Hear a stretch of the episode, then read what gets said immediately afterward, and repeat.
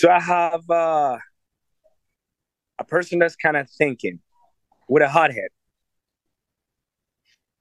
Okay. With fire in his head. Why does he have fire on his head? I don't know. It could be because uh, it could be two things. One, because he's stressed out and he has a lot of you know stuff going on, or he's actually evolving and is getting into an enlightenment process. Oh, okay. So like a Buddha-ish kind of thing. Exactly. Like like the you know whenever you got the the, the the knowledge of languages or the knowledge of you know something else that it's coming up to you at that moment.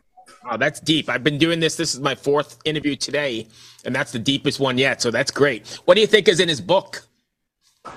In his book, kind of like the the guidance that he was kind of like trying to cling into just to get this process of evolution. Man, I like the way you think. That's a great explanation. What do you think happens next? I mean, it, it all depends on on him. I mean, he could actually evolve completely and you know let the materials go away because I mean, there's a lot of material stuff in his way, and then he can actually evolve. Or like I said, is always is always two ways, or it could be terribly wrong, and then it could go into a regression.